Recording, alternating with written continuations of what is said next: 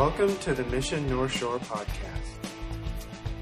If you'd like to know more about our ministry here at the Mission, visit us online at www.themissionnorthshore.org. Thanks for listening. God bless.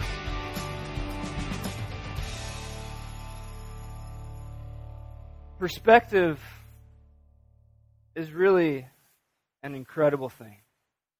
It has a way of making small things seem really big, but at the same time, it has a way of making really big things, giant things, infinite things seem really small.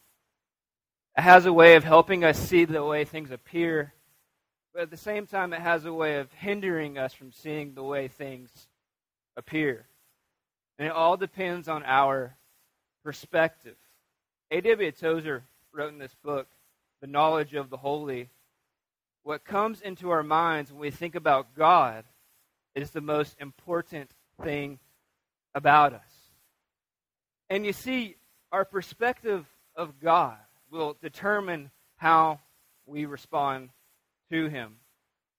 But what makes our perspective so precarious is it has the capacity to make this infinite, awesome God so small. And I can tell you for sure that the people around your life can see your perspective of God just by the way you live your life.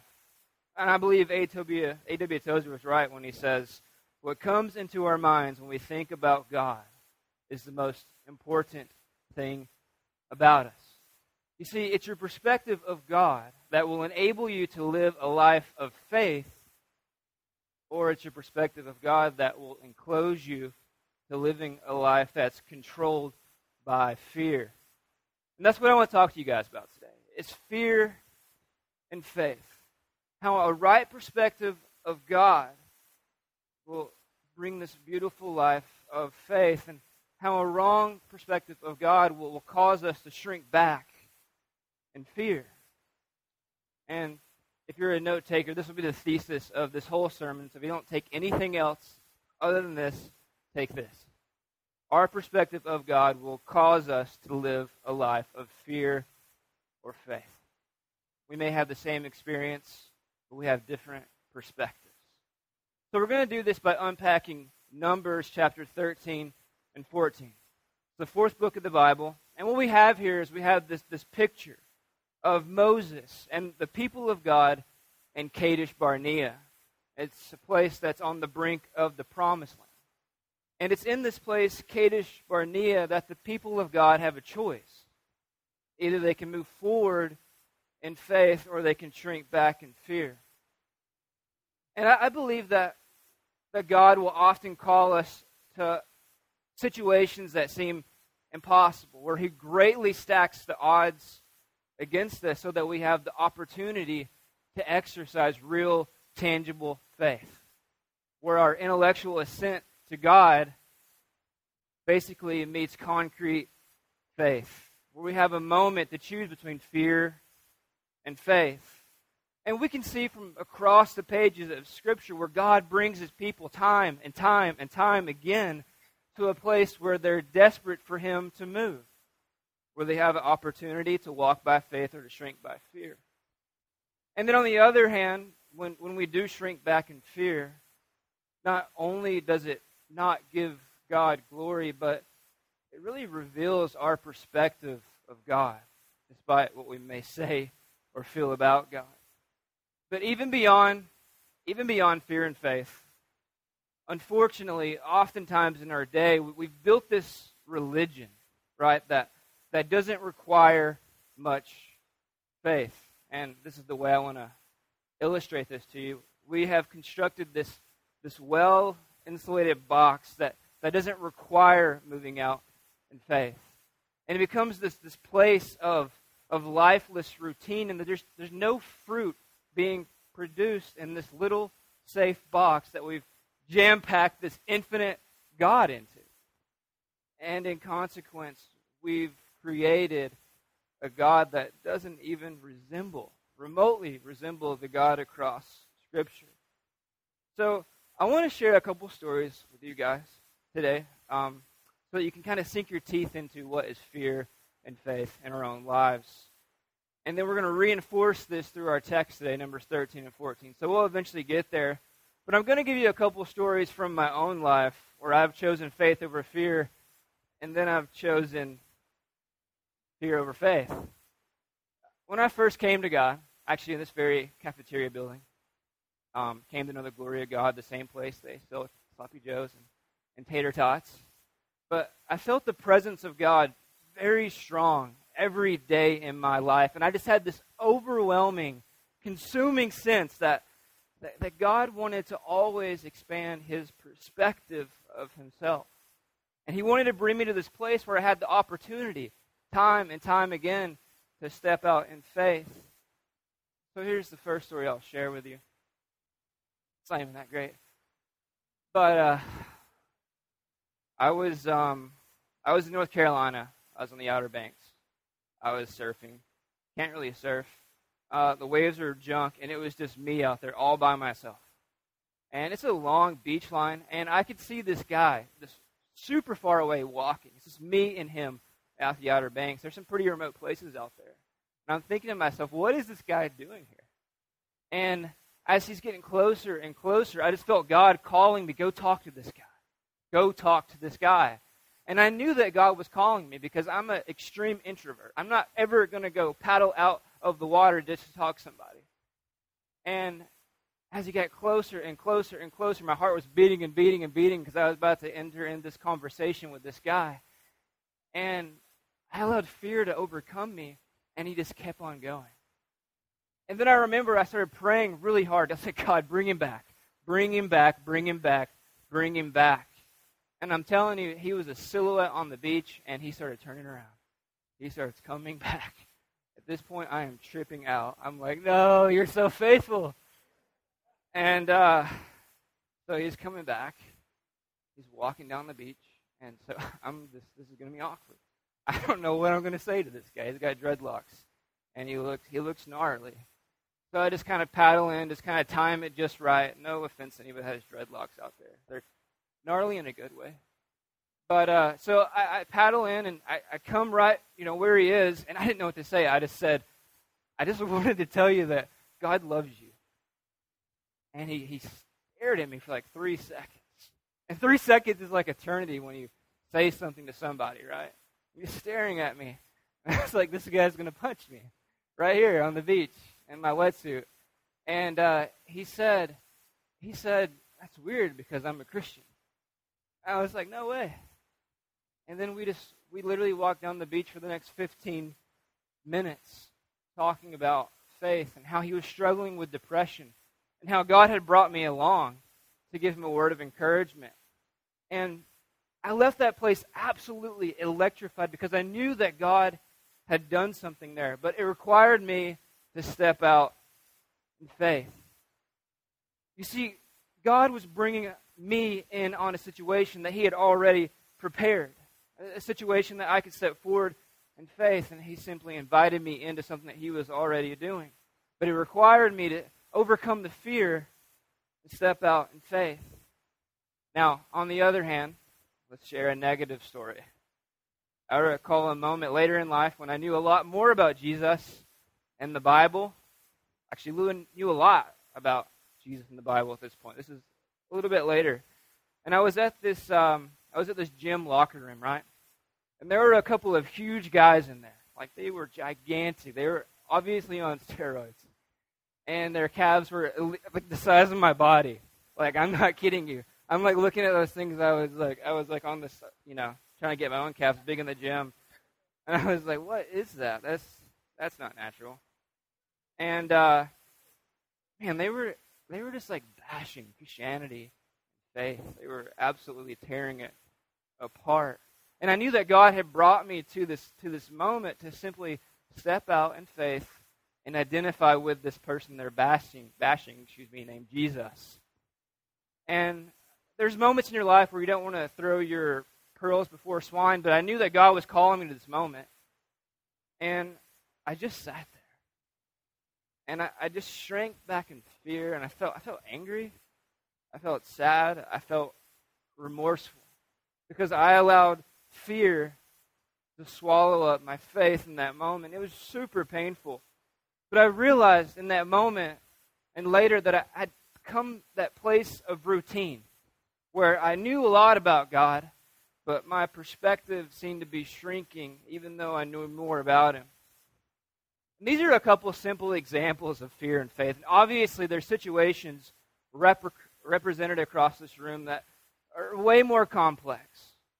And God may be calling you onto the mission field, or maybe He's calling you to a different profession.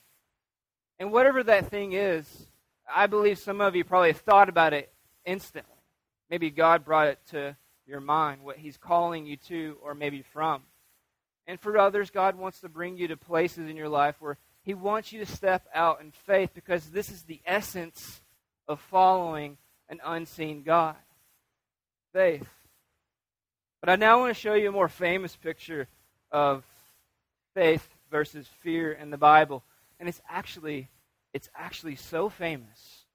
This picture is so famous, it's been immortalized in the book of Numbers, Psalms, the prophets, the book of Hebrews, Corinthians, where the people of God have been absolutely immortalized in the scripture because of their fear and lack of faith. So get the picture here in Numbers 13 and 14. God has brought Moses and the people of God to the brink of the promised land to this place called Kadesh Barnea. And they have the law of God. They have Moses leading the way. They have 600,000 fighting men. And most importantly, they have the presence of God moving forward with them. They have absolutely everything they need to take the promised land. So the entire Exodus from Egypt has led up to this moment as they're in Kadesh Barnea on the brink of the promised land. So let's look into our text, and then I'll pray. I'll be reading from the ESV today.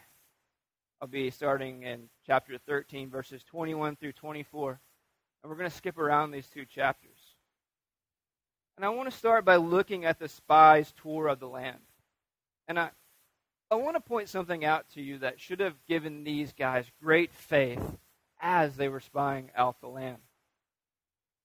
Okay, so I'm not a I'm probably going to butcher some of these names. So if you guys are Old Testament scholars and I say some silly things, I'm so sorry just in advance because a lot of these things don't make sense to me.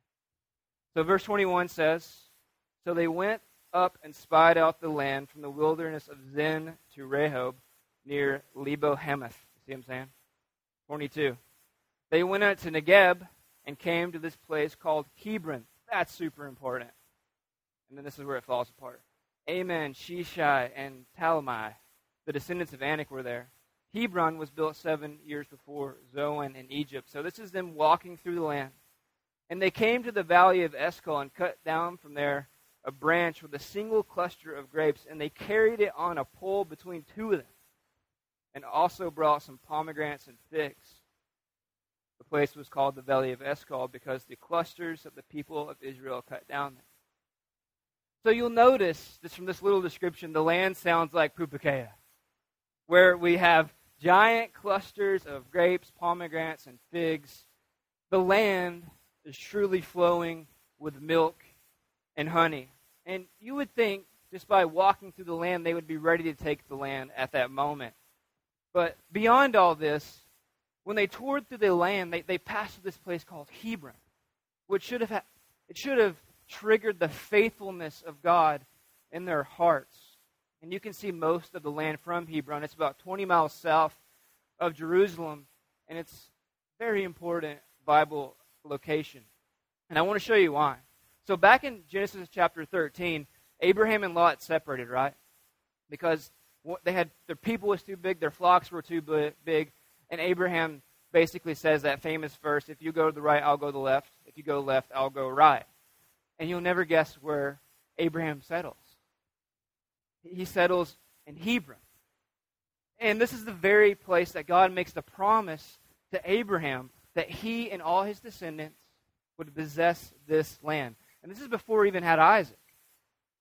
There's Bera, excuse me, his wife is barren at this point. Now, these spies, the very descendants of Abraham before Isaac, are walking through the land that God had promised them. And it even gets actually more specific. over in Genesis chapter 15, I want to share this verse with you that God spoke to Abraham. It says, And the Lord spoke to Abram. So this is before the name change. You can be sure that your descendants will be strangers in a foreign land, speaking of Egypt, where they will be oppressed as slaves for 400 years. But I will punish that nation that will enslave them, and in the end they will come away with great wealth, speaking of the Exodus. As for you, speaking of Abraham, you will die in peace and be buried at a ripe old age. Look at this verse.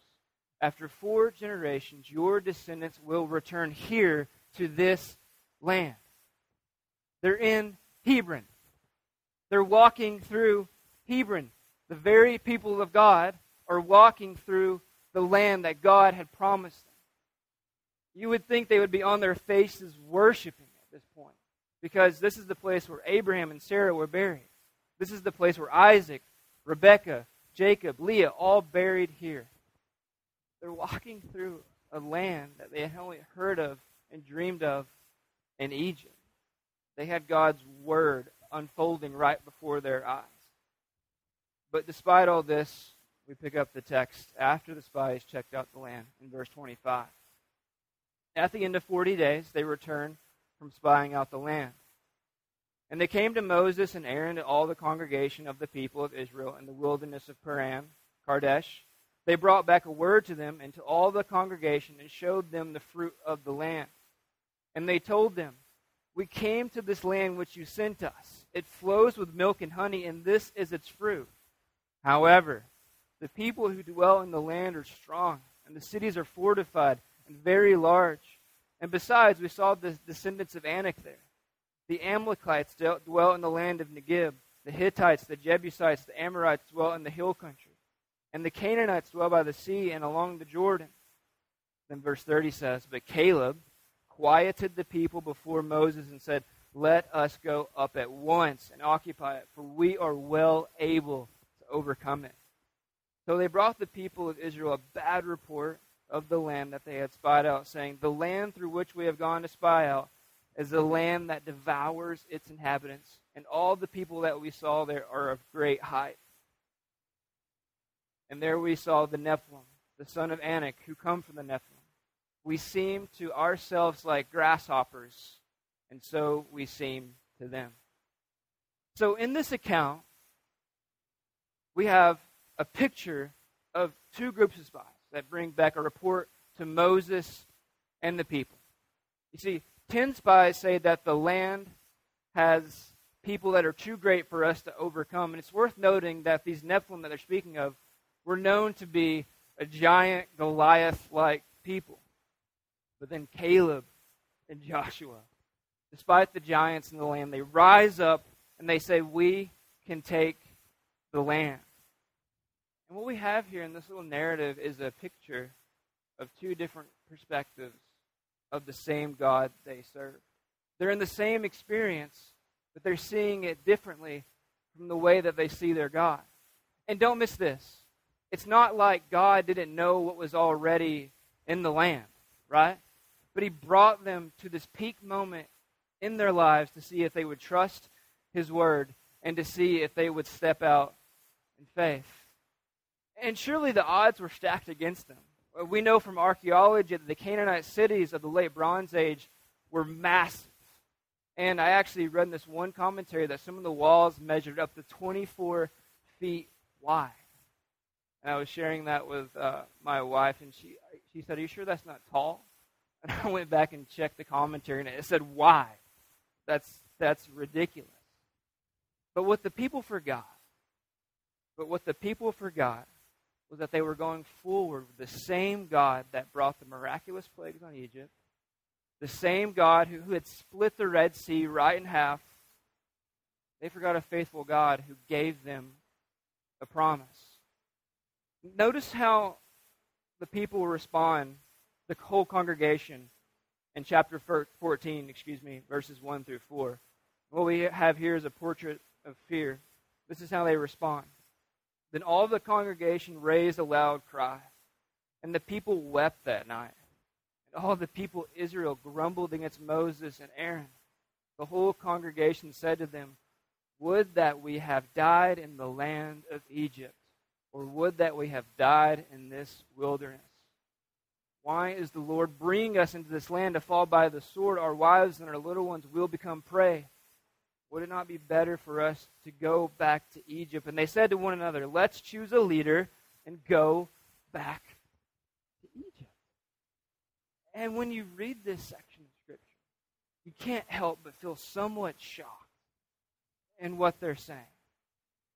And, you see, they, they didn't believe God. They allowed unbelief to breed fear. Unbelief in our lives will always breed fear. Although they served this God who had shown himself to them in so many powerful ways, they allowed fear to creep up into their hearts, and they allowed fear to control their actions. And not only was fear causing them to step away from faith, but we also see it made their decisions absolutely, completely irrational. It says in verse 2 they decided among themselves that it would be better to die in Egypt. What? Better to die in Egypt? To be brought to this moment of faith where God was doing this great thing among them. God had rescued them from this cycle of slavery for hundreds of years, and they're standing on the cusp of this exceedingly good land. In a moment, in a moment, they allowed the greatness of their God to slip away to fear. And I think that we got to be really careful here, right? To not judge these Israelites too harshly because essentially anytime that we turn to sin, we're doing the same thing in our lives. See, God has, has delivered us from the slavery of sin, and for us to go back to those things which He has saved us from is the same thing as going back to Egypt.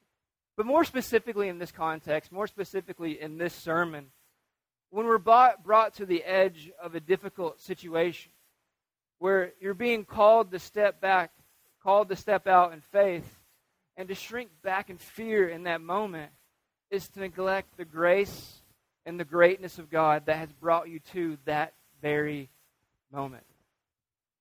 You'll notice in verse 3 they believed that God had brought them there to die. But in reality, it was the very grace and greatness of God that had brought them there to this very moment. And before I judged them too harshly, I thought surely that God had brought me to that gym locker room that day to die. If I would have stepped out, oh man, that would have that's the way I felt. I was like, man, these guys are going to crush me right here. And the problem was, as I saw the giants in the locker room, but I didn't see the greatness. And in just a moment, just a moment, I disregarded the greatness of God that had brought me through so many things before. And you see, it's so easy, right? Anybody? It's so easy to forget where we've been with God in a moment of a situation that requires us to move forward in faith. So before we, we view these Israelites too harshly, maybe we look at our own lives when we have given in to fear rather than stepping forward in faith. Let's look at verses 5 through 10. Caleb and Joshua's response, a portrait of faith. Oh man, this stokes me out. Verse 5. Then Moses and Aaron fell on their faces before the, all the assembly of the congregation. And Joshua, the son of Nun, and Caleb, the son of Jephunneh, who were among those who had spied out the land, tore their clothes, and they said to the congregation, to the people of Israel, The land which, which we passed through to spy out is an exceedingly good land. If the Lord delights in us, he will bring us into this land and give it to us, a land that flows with milk and honey. Verse 9. Only do not rebel against the Lord, and do not fear the people of the land, for they are bread for us. Their protection is removed from them. The Lord is with us. Do not fear them. Then all the congregation said to stone them with stones. So they're picking up stones.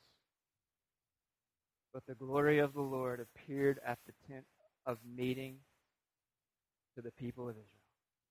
And I love this. Here we have this beautiful picture of faith. And God's protecting them in the midst of it. Caleb and Joshua sum up the strength of their faith so simply and so rightly at the end of verse 9. Maybe you'll remember this today if you remember anything when you're pressed to a difficult situation this week. They said, The Lord is with us. Do not fear them. They cried out to the entire congregation, The Lord is with us. Do not fear them. This was the very base of Caleb and Joshua's faith. See, they weren't, they weren't afraid of the people in the land. They weren't afraid of the popular opinion, but they were only fearful of following God no matter where he went, wherever that took them. And this is what made Caleb and Joshua amazing men of God. They had the right perspective. And I believe this will be the same case in our lives if we can only maintain a continual right perspective of this infinite, all consuming God. So when we find ourselves in those, those difficult moments, it's so, it's so important to stop and think about the grace and the greatness of God that has, by his sovereign hand, brought you to this very moment. And the way you respond to different situations will always, don't miss it, will always reveal your perspective of God. You see, it's, it's just easier, right, to shrink back in faith, or shrink back in fear, excuse me, as these ten spies did. But the blessing and the abundance and the joy is in following God in faith, as only two of the twelve spies did. So, instead of receiving a blessing from God, we see something quite radically different.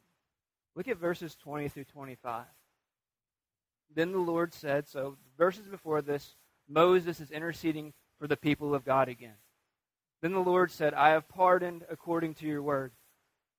But truly, as I live, and all the earth shall be filled with the glory of the Lord, none of the men who have seen my glory and my sights that I did in Egypt and the wilderness, and yet have put me to the test these ten times, and have not obeyed my face, face voice, excuse me, shall see the land that I swore to give to their fathers. And none of those who despise me shall see it. And then verse 24 says, But my servant Caleb, but my servant Caleb, but my servant Caleb, because he has a different spirit and has followed me fully, I will bring him into the land into which he went, and he and all his descendants shall possess it. Now, since the Amalekites and the Canaanites dwell in the valley, here's the bomb turn tomorrow and set out for the wilderness by way of the Red Sea. When you this is an extremely heavy section of Scripture. And it actually goes on to say that eventually every man and woman of this generation, 20 and older, would die in the wilderness over the next 38 years.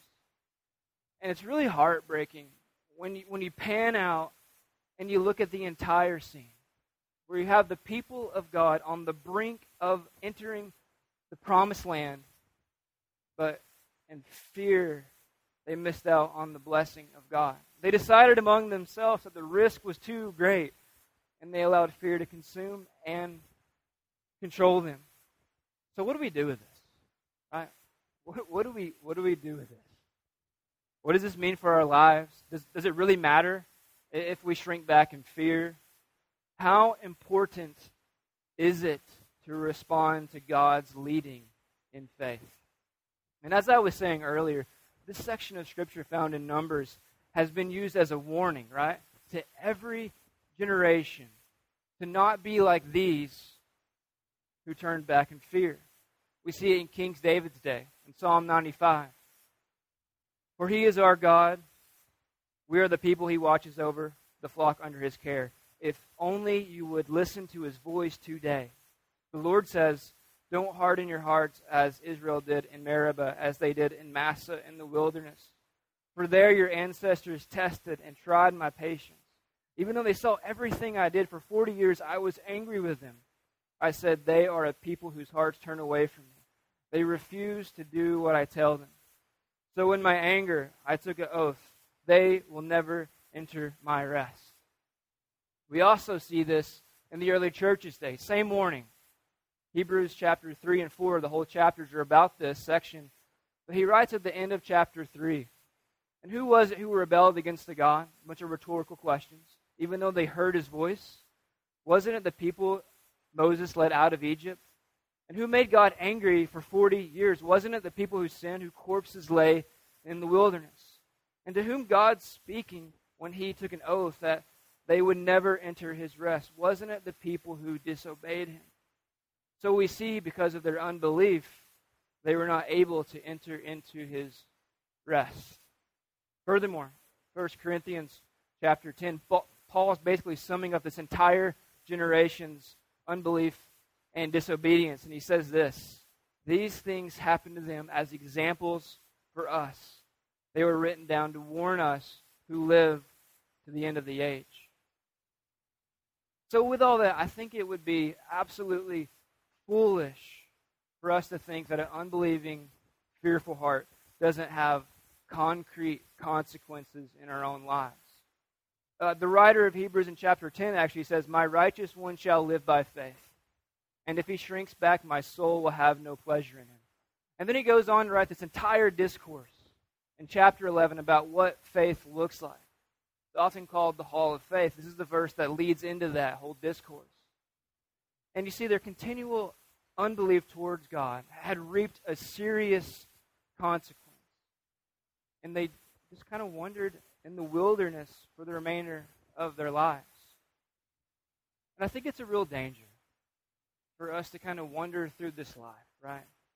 Not ever really experiencing God's faithfulness, not experiencing the blessing, the abundance, the joy of God. I think when God calls us to faith, it's, it's so important to respond. So, what God does instead, he, he raised up another generation who would follow him, to follow God to the promised land, with Caleb and Joshua leading the way. And I love this It's a portrait of the faithful. And I want to end with this. Um, actually, over in Joshua chapter 14, we have uh, Caleb, right? This is 45 years later. Caleb is now 85 years old?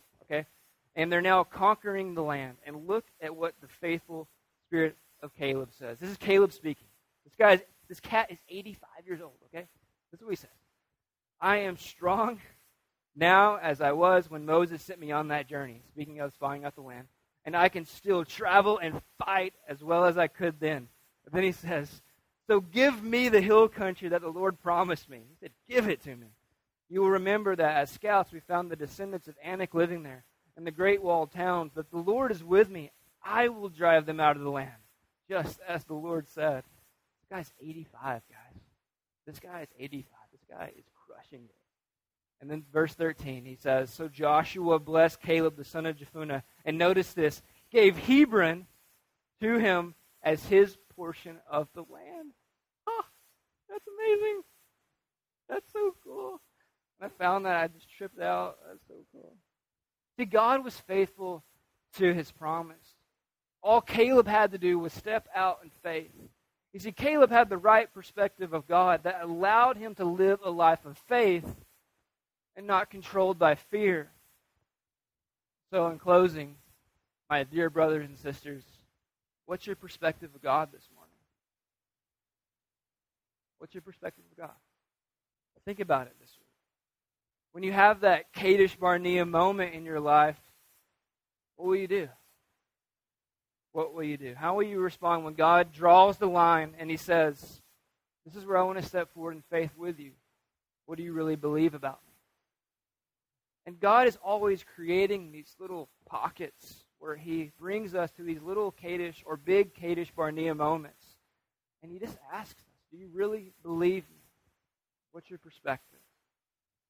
And as we say goodbye to August and Moses, I want to leave you with one more scripture of encouragement where God commissions Joshua, Joshua to be courageous and faithful as Moses was. And I think it's going to come from the screen, but all the application is right here. Just let these words wash over you. Like hang on every moment. Just let them feed your soul. Go home and meditate on this. And notice that he meditated on the Lord. And that was a great part of his strength. Listen to this, guys. Joshua chapter 1, verse 5 through 9. God speaking, No man shall be able to stand before you all the days of your life. Just as I was with Moses, so I will be with you. I will not leave you. I will not forsake you. Be strong and courageous, For you shall cause the people to inherit the land which I swore to their fathers to give to them. Verse 7. Only be strong and very courageous, being careful to do everything according to the law that Moses, my servant, commanded you. Do not turn from it to the right or to the left, that you may have good success wherever you go. This book of the law shall not depart from your mouth, but you shall meditate it, meditate on it day and night, so that you may be careful to do according to what is written in it. For then you will make your way prosperous, and then you will have good success. Have I not commanded you? Be strong and courageous. Do not be frightened, and do not be dismayed, for the Lord your God is with you wherever you go. Let's pray. Lord, we we ask that you would fill this place now with your glory.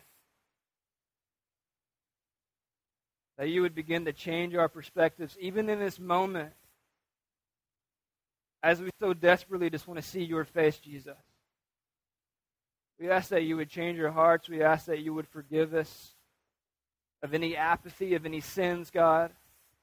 Would you just wash us now so that we can respond to you in a way that gives you much glory? We're desperate for your presence, God. We just ask, God, even if we've known you for a long time, that you would change our perspective of who you are, God. It seemed like in my own life, I had a greater perspective of you when I first came to you. And I pray that even now you would refresh that in my own heart, God, that you would increase my capacity to have faith.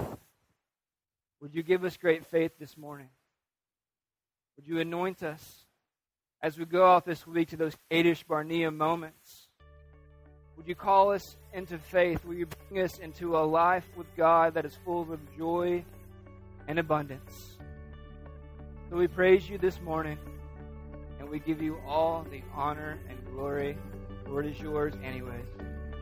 It's in Jesus Christ's holy, precious name, and all God's people said, Amen.